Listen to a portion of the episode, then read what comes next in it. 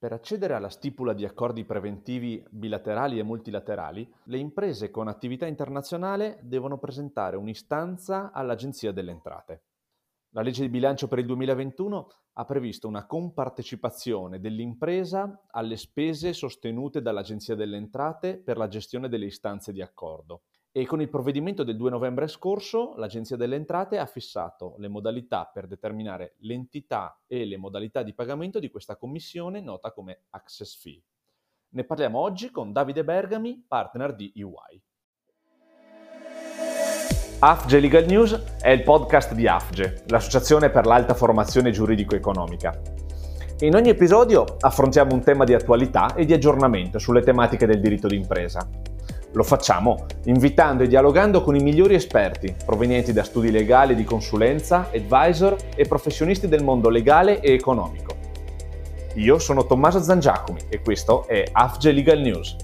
Iscriviti utilizzando le tue piattaforme di ascolto preferite.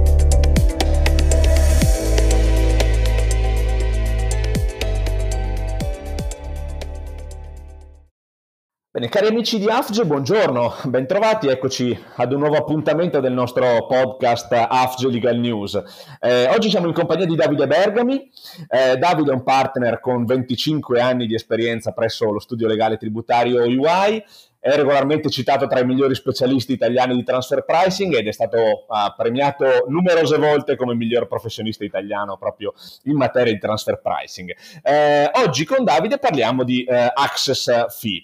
Uh, lo strumento che utilizziamo oggi, questo del podcast, è naturalmente uno strumento breve, eh, agile eh, e quindi non ci consentirà un approfondimento um, totale dello strumento, ma ci dà l'opportunità comunque di um, parlarne, di accennarne nella uh, brevità di, di, di, questo episodio di, di, podcast. Di cosa parliamo?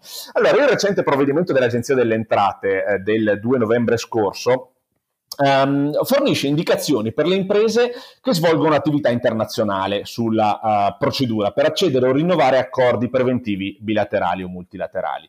Eh, sappiamo ovviamente che tali accordi hanno tra gli altri come principale ambito di riferimento proprio il regime del transfer pricing. Ora, uh, Davide, la novità più rilevante del provvedimento è che per la prima volta viene previsto il pagamento di una commissione parametrata sui ricavi dell'impresa. Um, tale misura è stata da alcuni fortemente criticata e da altri invece molto caldeggiata. Allora, Davide, intanto uh, buongiorno. Uh, ci vuoi spiegare quali sono le novità principali di questa commissione nota appunto come Access Fee e quali sono i vantaggi che potrebbe portare? Assolutamente, intanto Tommaso grazie a te e alla tua organizzazione per l'invito, è un piacere essere qui con voi, come dicevi tu tenteremo la, la, dire, no, di tradurre qualcosa di abbastanza complesso in pillole, usiamo questo termine. No?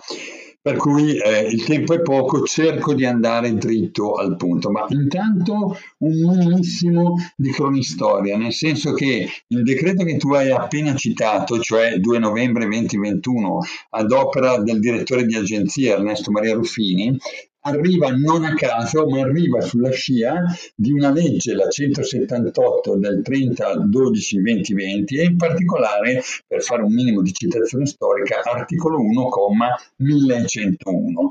Perché è importante fare la citazione storica? Perché da subito voglio portare a bordo un elemento fondamentale per imprese, imprenditori e professionisti, e cioè il timing, cioè la tempistica.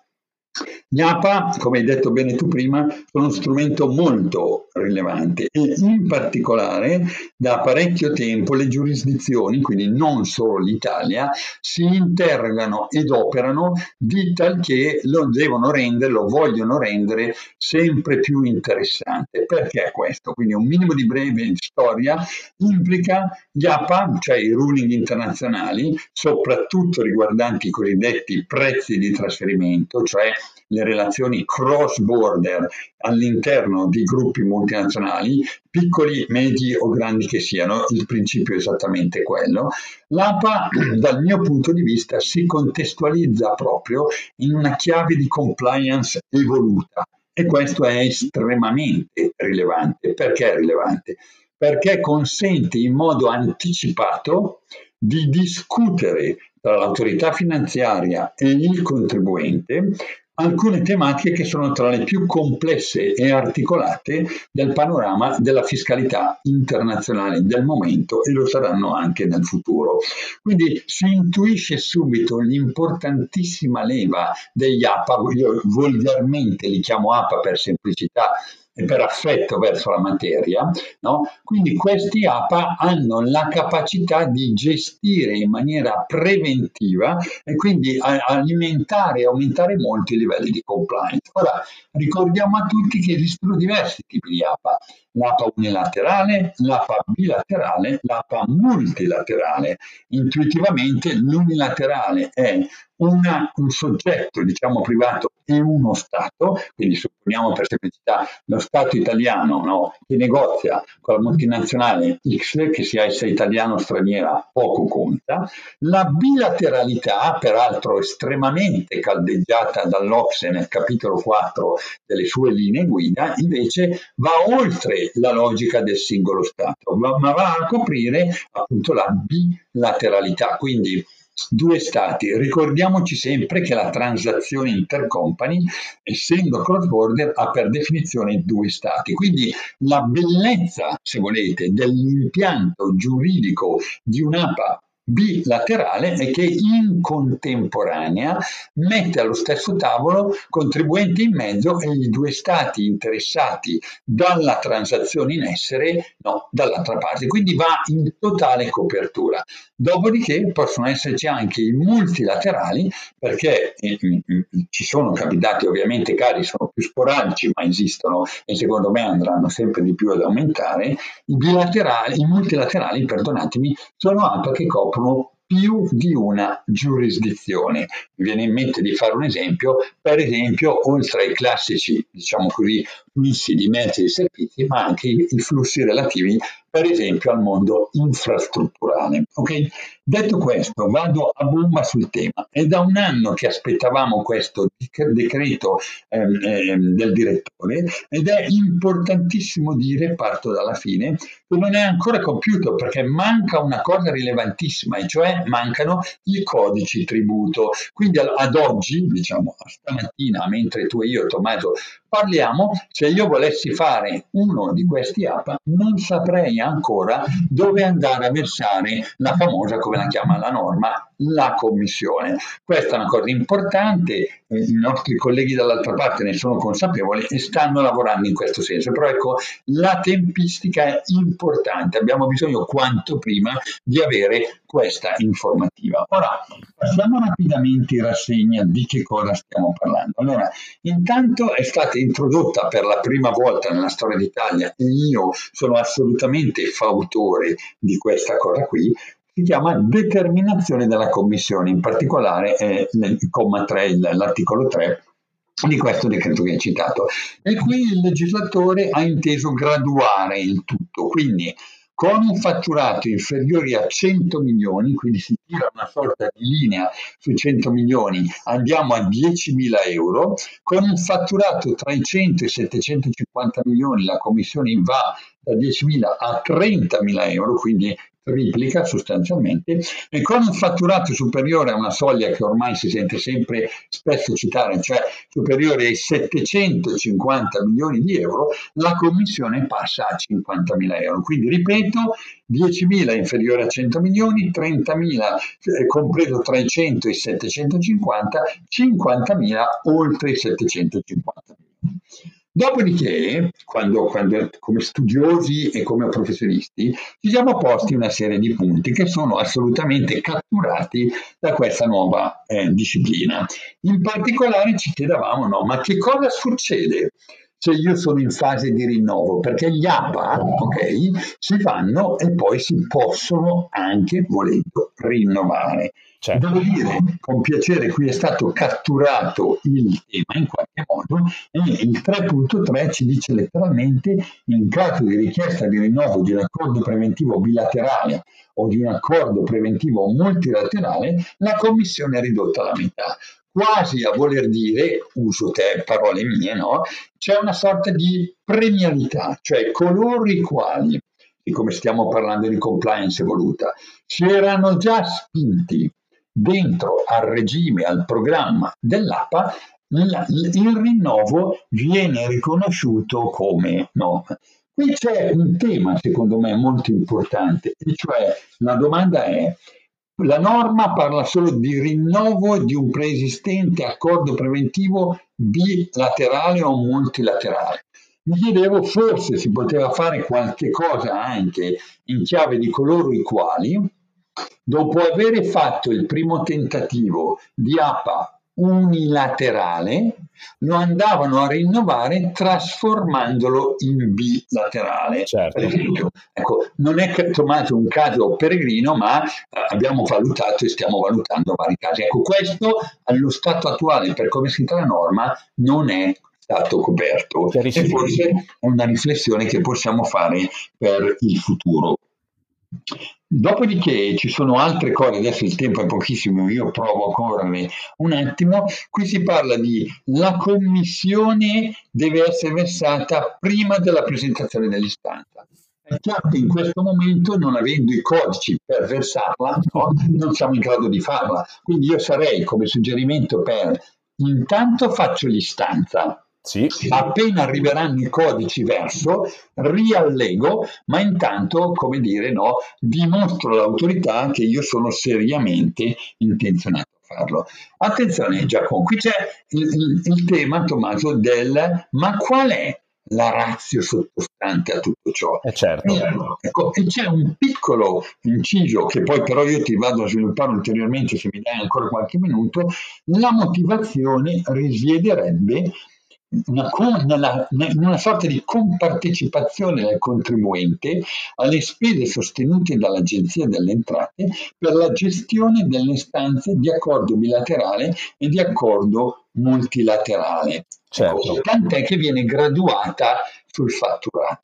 E qui è interessante per gli amici all'ascolto che volessero mai approfondire, suggerisco di andare a vedere ciò che è stato scritto nella relazione tecnica al disegno di legge di bilancio del 2021, proprio relativamente all'articolo 1,1101 citato prima, perché qui è un po' più ampio e ci dà delle prospettive.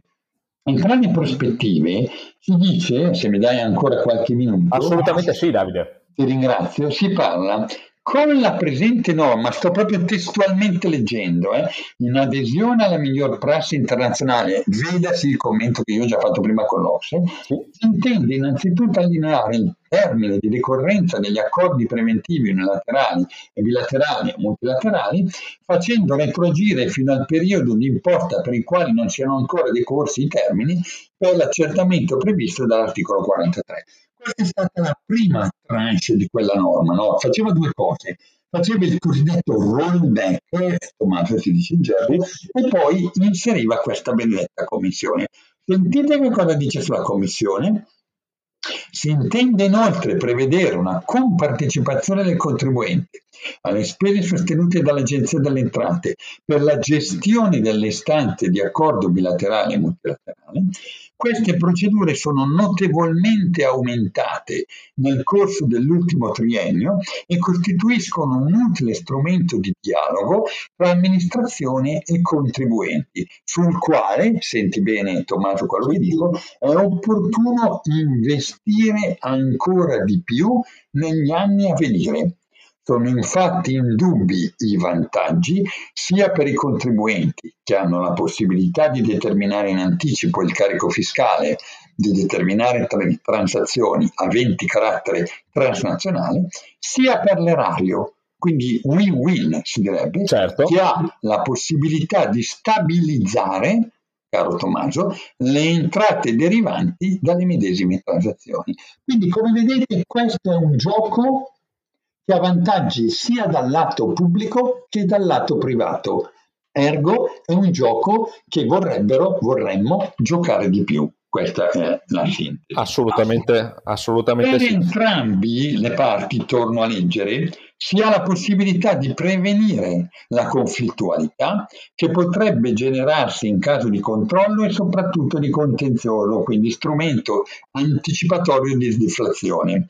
Il crescente sforzo che l'Agenzia delle Entrate ha posto fino ad oggi e ancora più porrà in futuro, quindi c'è già un impegno Tommaso dell'Agenzia a migliorare il sistema in programma certo. per il futuro determina un impegno di risorse per le quali è giusto che ci sia, oltre alla condivisione dei benefici, la condivisione di una parte dei costi.